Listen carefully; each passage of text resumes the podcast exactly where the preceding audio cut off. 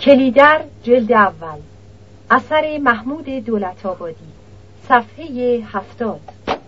مارال آیا می توانست آشوب دل بلقیس را افروختن او را ببیند و باز هم آرام بنشیند؟ گیس برکندن بلقیس ریش برکشیدن کلمیشی در همگره خوردن گل محمد و نگاه های تیز و موزی زیور را ببیند و باز هم آرام بنشیند؟ به او آیا بدگمان نمی شدند؟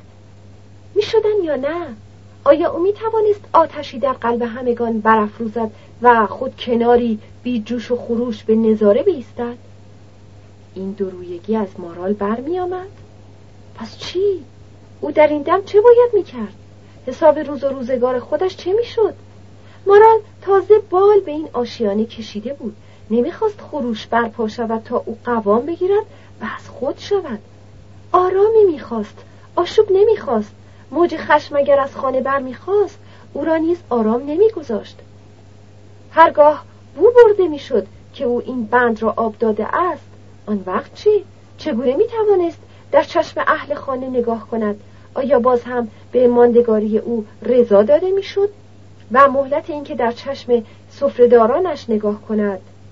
از خشم قوم و قبیله خود هم از خشم خون به چشمی مردم کرد و بلوچ مارال چیزها می‌دانست. راهی نمیماند مگر خونی سر بگیرد. بس بود که ماه درویش به چنگ گل محمد بیفتد اما تو آن گل مولا را ببین که چه بی پروا دارد خود را به دل آتش پرتاب می کند شیرو را نگاه کن. مارال به او واگشت دختر سر در لحاف فرو برده بود و خفه میگریست. شگفتا. چه زود دخترک از این رو به آن رو شد. نه مگر همین یک دم پیش داشت از سر و کور مارال بالا می‌رفت. نه مگر قهقه هایش را از بیم گل محمد در بیخ گلو خفه می‌کرد. چه روی داده بود پس که در آن لحظه آن همه خروش شوق و جست و خیز جان جایش را به این اندوه دلشکن داده بود؟ چه معصومانه حالتی. مثل بچه‌ای به نظر می آمد چه ترد و شکننده. دلی از بلور داشت انگار. مارال خواهربار کنار او خزید و گیله گیسوانش را نواخت. پس سربیخ گوش او خواباند بوسیدش و گفت گناه من نیست شیرو جان از من مرنج. حرفی به دل دارم که غیرت نمی کنم به رو بیارم. دلم پیش تویه اما چه کنم که در بیمم؟ حالا تو برایم چیزی بگو. هرچه را که هست برشمار. بلکه من هم بتوانم کلامی همراهیت کنم. آخر پیداست تو چیزی به دل داری اما حرفی به زبان نداری. گنگی می‌کنی. من را غریبه میشماری. به تو می‌گویم که اینطور مپندار. من مثل خود تویم. دلت را هم می‌خوانم اما خوش میدارم از زبان خودت حرفی بشنوم. شیرو گریه با گرفت و خاموش ماند. مارال گوش و چشم به او داشت. ناگزیری. شیرو خاموشی نتوانست. لب اگر به سخن نمیگشود غم در سینه میترکید های های گریه و نمی‌شد رسوایی بیهوده. سفره دل باید میگشود پس خفه و فروخورده گفت حالا هفت شب هم بیشتر است که چشم به راهش دارم. به انتظار قاصدش. پیغامش دم می شمارم. اما هیچ خبری از او نمی آید دیگر چشم به باد هم بستم. اما هیچ هیچ. هر شب بیرون خانه سر گذارم بلکه بیاید به جایم. اما هیچ. تا نیمه های شب نمی نمی‌زنم بلکه صدای پایش ور بیاید. اما هیچ. هر غروب بالای بام می‌روم و دور تا دور چشم میگردانم اما گرد سم مادیانش را نمی‌بینم. گوش میتکانم اما شیهه اسبش را هم نمیشنوم. به کاریز می‌روم اما سیاهیش هم به چشمم گذر نمی کند هیچ هیچ هیچ. به خنده هایم نگاه مکن دلم خون است. گلویم دارد غمباد می شود تو که آمدی دلم وا شد. گفتم مونس یا همدمی یافتم. اما می‌بینم تو هم حرفهای من را جدی نمی‌گیری. دلم آرام ندارد دختر خالو. به جمال علی اکبر حسین قسم. از خدا طلب می کنم که خبری پیغامی از او بشنوم. هر حرفی باشد هر خبری. دو دلا شدم. تو وقتی گفتی میدانی من چی به دل دارم؟ پندار کردم از حال روزم خبری هست اما حال دختر خاموش شد. بار دیگر غم گلو را گرفت. مارال ماند. خوب می‌فهمید برای شیرو چه میگذرد. سنگ داغی بر جگرش گذاشته شده بود. از ته دل میسوخت. برای او چه می‌شد کرد؟ مارال پروا از خود راند. هر چه باد آباد. بگذار آسمان بر زمین آوار شود. پرسید یارت ماه درویش نام دارد؟ گل گفتی خالوزا. ماه درویش. به دل می‌خواهم دهانت را بوس کنم. مارال گفت او را دیدم. قلب سنگی در برکهی خاموش. شیرو به هم جهید. زانو به زانوی مارال داد و پرشتاب از او جویا شد. کجا؟ کی؟ ها؟ چه موقع؟ مارال او را آرام کرد. سر راهم. عصر بلند دم قهوه خانه همت آباد شناختیش؟ ایلیاتی می‌شناسی که ماه درویش را نشناسد اما من اول خوب به جا نیاوردمش. شیرو گفت او دانست که تو به اینجا به کلاته می آیی؟ بعد فهمید وقتی من نشان از اینجا گرفتم. خب بعد که فهمید چی گفت چی کرد؟ تا نزدیک اینجا همراه هم آمد. تا کجا؟ تا پشت همین ماهور. بعد سر مادیانش را ورگرداند و رفت. رفت؟ بی هیچ حرف و گپی؟ رفت؟ حرفهایی زد. از چی؟ از کجا؟ از تو. او هم تب تو را داشت. شیرو بیخبر از خود انگشت های مارال را میان دست ها گرفته و گونه های داغ و برافروخته خود را به آن چسبانیده بود. مارال نم گرم های دختر را روی پوست دست های خود احساس کرد. پنجه از پنجه شیرو بیرون کشید اما شیرو به حال خود نبود. اتشنا داشت. ورجلا بود. یک بند به قربان مارال می‌رفت خالوزا مویت را قربان بروم. مگذار برارهام حالیشان شود. گل محمد بلقیس هم. همه همه زیور همه. مارال پنداشت به آنکه بیشتر نگوید و همینجا بس کند اما پیدا نبود چه انگیزه ای او را واداشت دنباله حرف را بکشاند شیرو را آرام کرد و گفت هنوز باقی دارد بیقراری مکن پرسش شتابان شیرو به او امان نمی‌داد مارال گفت برایت پیغام هم دارم چه پیغامی؟ نشانی برایت راهی کرد نشانی؟ چه نشانی؟ مارال دستمال ابریشمی را از میان یقه به در آورد و نم اشکی را که برگونه های شیرو پخش شده بود خوش کرد و آن را جلوی بینی دختر گرفت و گفت ناقلا گلاب هم بهش زده. شیرو دستمال را از دستهای مارال وادزدید و پنهانی بویید. احساس کرد تپش قلب خود را میشنود. دستهایش به لرزه افتاده و لبهایش پرپر می‌زدند. دلش می‌خواست مارال را در آغوش کشد و سر و رویش را غرق بوسه کند. دلش می‌خواست از ته دل به قهقهه بخندد اما خودداری کرد. شرم از مارال و ترس از گل محمد. همان گونه که بود ماند. وا خشکی. چشمهایش به راه به در رفت. کسی چه می‌داند؟ با ماه درویش شاید گفتگویی می داشت. گلایه پرخاش شاید هم سر به تسلیم و بر گذاشته بود. چندان نکشید. به خود آمد و به مارال نگاه کرد. چشمهایش به راه پیغامی بودند که از زبان مارال باید می آمد. مارال گفت فردا شب دم قنات ماه که درآمد. سجلت را هم با خود بردار. او گفت مارال چشم آن داشت که شیرو از شوق برجوشد اما دختر چنین نکرد. خاموش ماند و در فکر شد. انگار در یک آن هنگام گذر جوشان خود به پرتگاهی رسیده و مانده باشد ژرفای پرتگاه را حالا پیش چشم خود می‌دید شتاب اندیشه پرواز پندار خاموشی بی پایان بود حالا چی؟ چه خواهد شد؟ شیرو خود خاموشی را شکاند تو می‌گویی من چه بکنم؟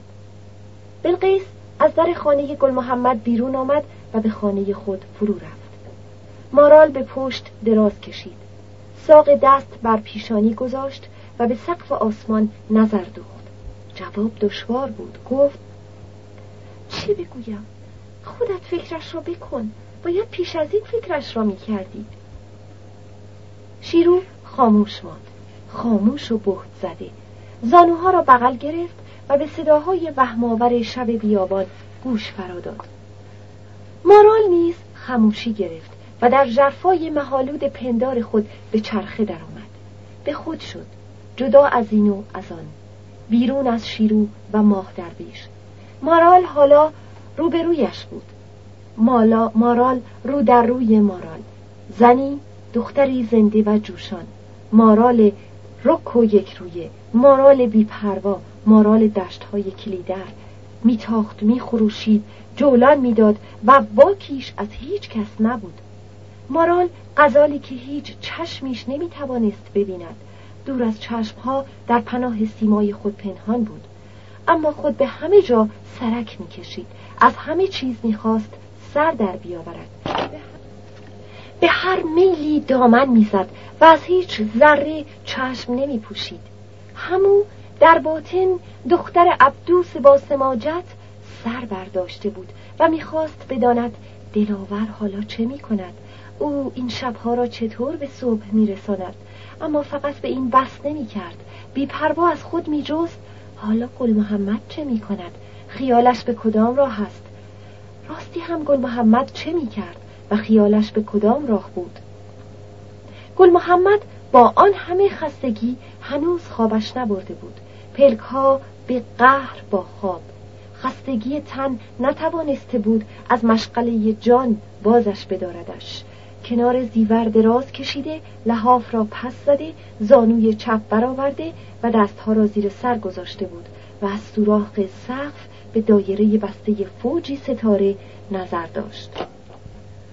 ستاره آسمان میشمارم امشو به بالینم میا تبدارم امشو.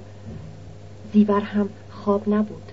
یا بود و گل محمد باورش نمی‌شد که او به خواب رفته باشد.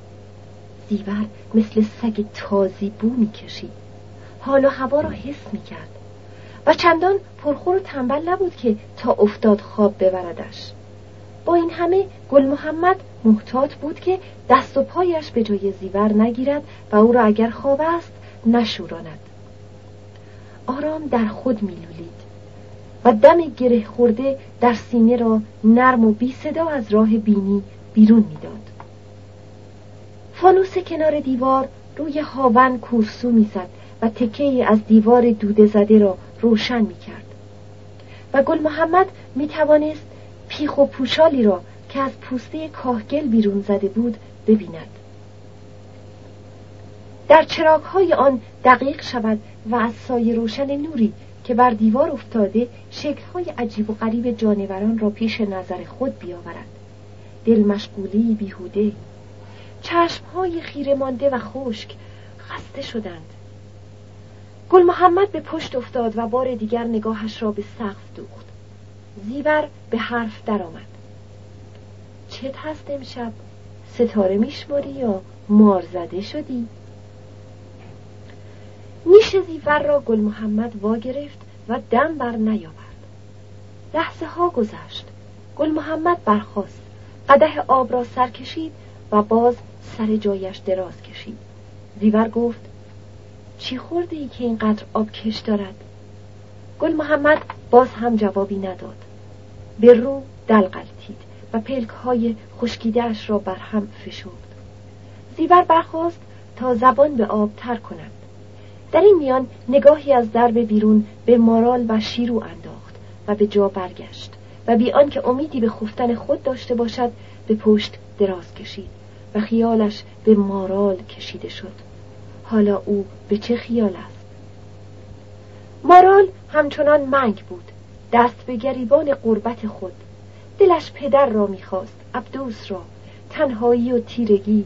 در چشمانداز مارال پس فردا و روز و شبان بعد از آن دالانی تیره و طولانی می نمود دالانی گم و گنگ. روز و شبانی ناشناخته. با هوای موهوم و حراسآوری از هزار سو. کسی می باید تا دست او را بگیرد و راهش برد. بلقیس آیا چون این کسی بود؟ شیرون سر بلند کرد و گفت تو هنوز بیداری؟ مارال به او گفت تو چرا نمیخوابی؟ چشم ماه دارم که در بیاید. خب این هم ماه. دو دختر دو ماه به ماه روی ماه از میانه دو قله کوه دو براران سربر می آورد و یک خرمن بزرگ گندم. گرد خالمخال کمی کبود و مایل به ارقوانی خوشه های رسیده گندم. بخواب دیگر بخواب. سحر نزدیک است. بند سوم صفحه هفتاد و شش. پگاه. نسیم سپید دم نیشابور بلقیس چشم گشود. روی جا نشست و از دهنه در بیرون را نگاه کرد. هوای بیرون خاکستری بود. پاک و زلال. انگار هوا در آبی روان تن شسته بود غسل کرده بود. بلقیس برخواست و پیش از همه جایش را جمع کرد و کنار دیوار گذاشت. بعد در حالی که شلیتش را صاف می کرد از در بیرون رفت. قرعات از سر آخر رو به او گرداند و بیگانه نگاهش کرد. بلقیس نگاه به نگاه اسب داد و روی گرداند. مارال و شیرو کنار هم خفته بودند. معصومیت دخترها در خواب مهربانی را در بلقیس برانگیخت. زیور را صدا کرد. بار دیگر. این بار جوابی از زیور آمد. بلقیس همچنان که پشت به در خانه گل محمد داشت گفت فکر چای هم باش. من می‌روم دست رو بشویم و آب بیارم. بلقیس این گفت. مانده آب خیک را میان کتری ریخت و به راه افتاد. کلاتی خلوت بود. بانگ خروسی هم حتی از گنبدی بامهایش بر نمی آمد بلقیس نرم و بی صدا رو به آب می رفت کفش به پا نداشت و پاهای بزرگش بر خاک باد آورده کوچه رد می گذاشت دیوارک کوتاه را تمام کرد و به بیرون آبادی رسید. باریکه جوی آب مثل ماری خمیده افتاده بود. بلقیس به هیچ حزی از صبح و از هوای پاک و از آن سکوت بزرگ و بیان که تازگی و تراوت آب را حس کند رو به مظهر قنات به راه افتاد. همه این چیزها برایش کهنه شده و دیگر در نظرش جلوه ای نداشتند. از این همه بلقیس فقط آب پاکیزه و خنک را دوست می داشت. نان برشته را و گوسفند چرب دنبه و پرشیر را. در جوانی یورش گله تشنه به آب شاید برایش زیبا و دلانگیز بود اما امروز دیگر اینطور نبود. امروز شیر پستان بز برایش عزیزتر از به پستان رسیدن بزغاله بود. در گذشته او هم آسمان را دوست می داشت چرا که شب را به یاد یاری بیداری می کشید و این آسمان بود که راز سینه بلقیس می دانست و ستاره ها بودند که او یکایکشان را می جست و می شمرد. در چشم انسان بیابانگرد طبیعی تر از طبیعت هیچ نیست رود و دشت و ستاره اسب آسمان و غروب اما همون چه به چشم بیابانگرد عادی می نماید با روح او پیوندی عجیب دارد این پیوند نه تنها از زیبایی گونه گونه طبیعت که از ربط دست و دهان بیابانگرد با ابر و دشت با طوفان و مره با خاک و آسمان با آفتاب و سرما به دست می آید. این پیوند در چنبر دهان و طبیعت بس نمی ماند فراتر می رود آرایه جان می شود منظر زیبایی خواهانه روح. پناه عشق که خود در عشق باز میتابد. عشق این خود بس که طبیعت بر جرفاهای جان بتابد. آمیزش طبیعت و جان. گذر خورشید در دریا. اما این به تفاوت با بیابانگرد است که کی چه بخواهد. شیرو از شب و ستاره و کوه از دشت آفتاب عشق می طلبد. از باد پیغام عشق. بره به عشق ور می کشد اسب شیهه به عشق سر می دهد و خشکسالی اتش عشق را تندتر می کند نان اگر می‌خورم برای این است که جان به نیرو در عشق نهم. بلقیس اما در خاک و باد بیابان عشق از یاد برده بود. عشق از گونه دیگر او را زنده وامی داشت. عشقی پهناورتر. حتی توان گفت ژرفتر. عشقی به خود آمیخته. از آن گونه که چشم می‌بیند نه فقط دل. حسابها روشن است. اول دهان دهانها نان می‌خواهند افسردگی دلها گذراست. زیبایی نمیراست در آغاز بگذار توان نگریستن و بوییدن داشته باشیم.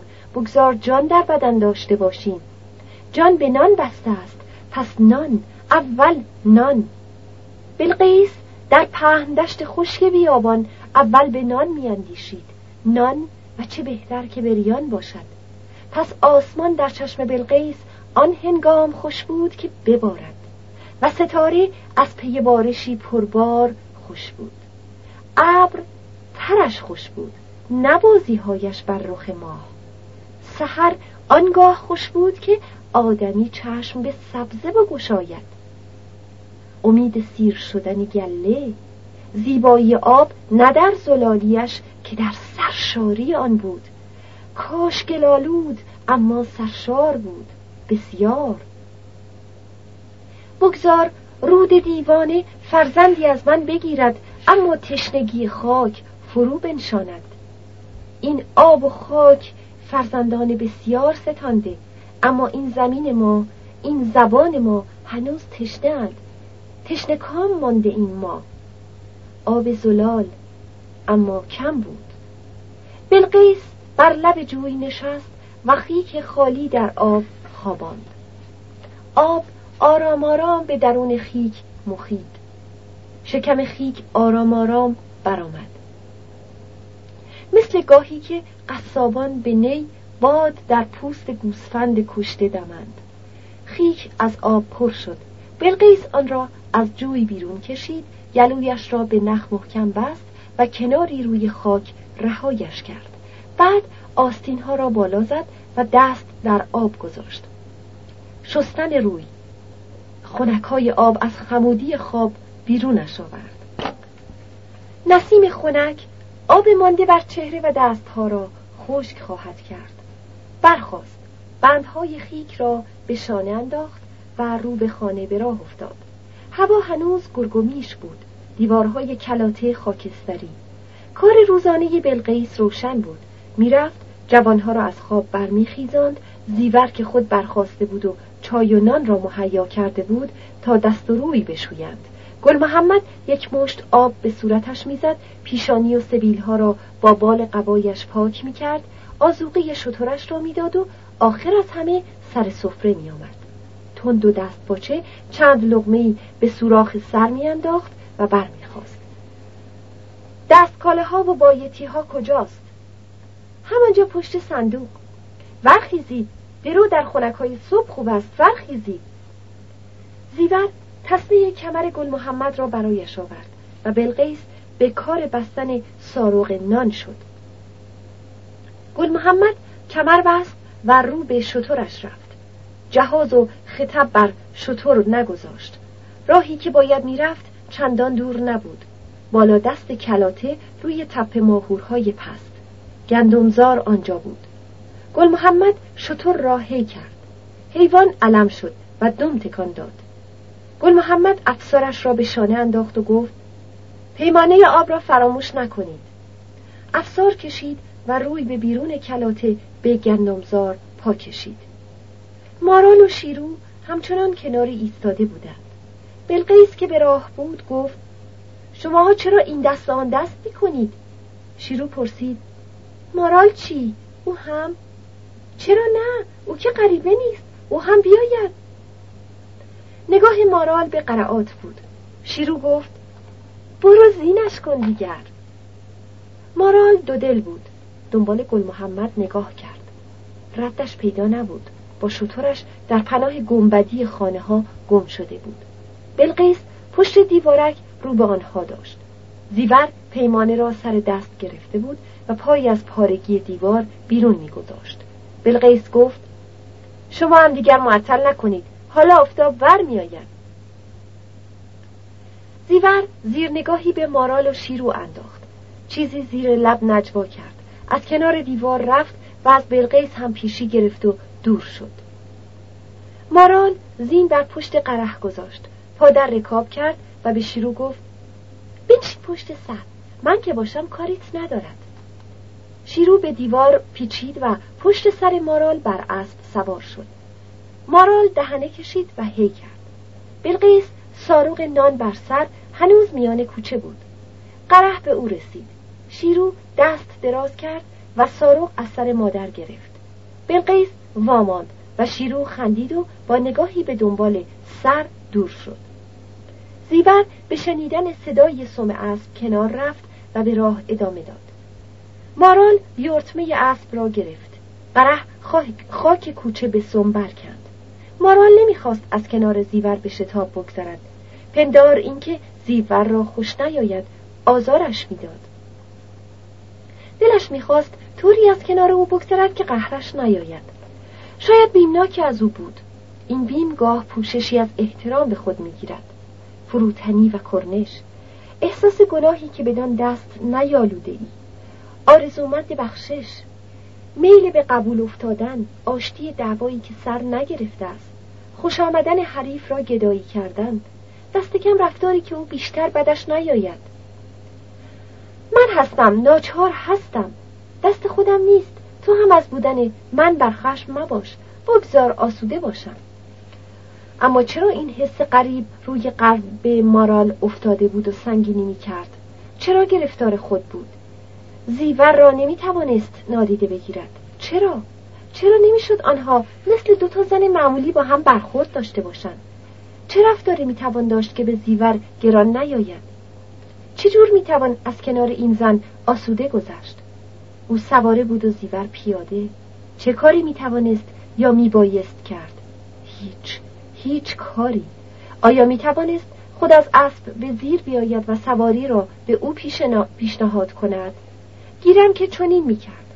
آیا زیور بر اسب سوار می‌شد؟ نه. زن گل محمد پربغزتر از آن بود که بتواند با روی خوش همراه کسی چون مارال کنار بیاید. پس چه کنم؟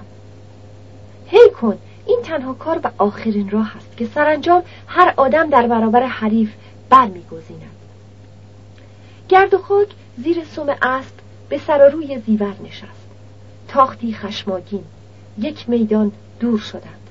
مارال تاخت اسب وا گرفت. شیرو سربیخ گوش مارال برد و گفت نازاست.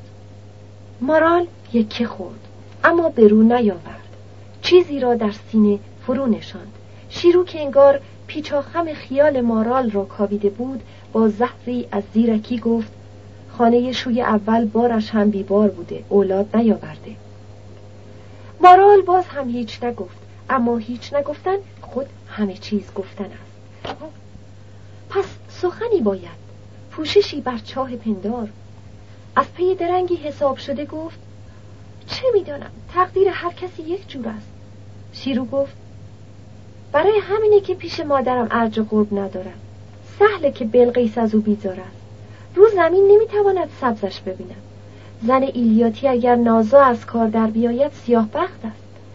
امید مادر شوی به پسر است. زن فرزندش وقتی نتواند مرد به خانوار بدهد مثل کهنه دورش میاندازد. دختر هم اگر میزایید باز چیزی؟ اما یکی پی پاک قفل است خدا زده. مارال گفت او بی زبان چه گناهی کرده؟ دست خودش که نبوده اینجور شده. حالا باید از کدام دست برویم؟ دنبال گل محمد.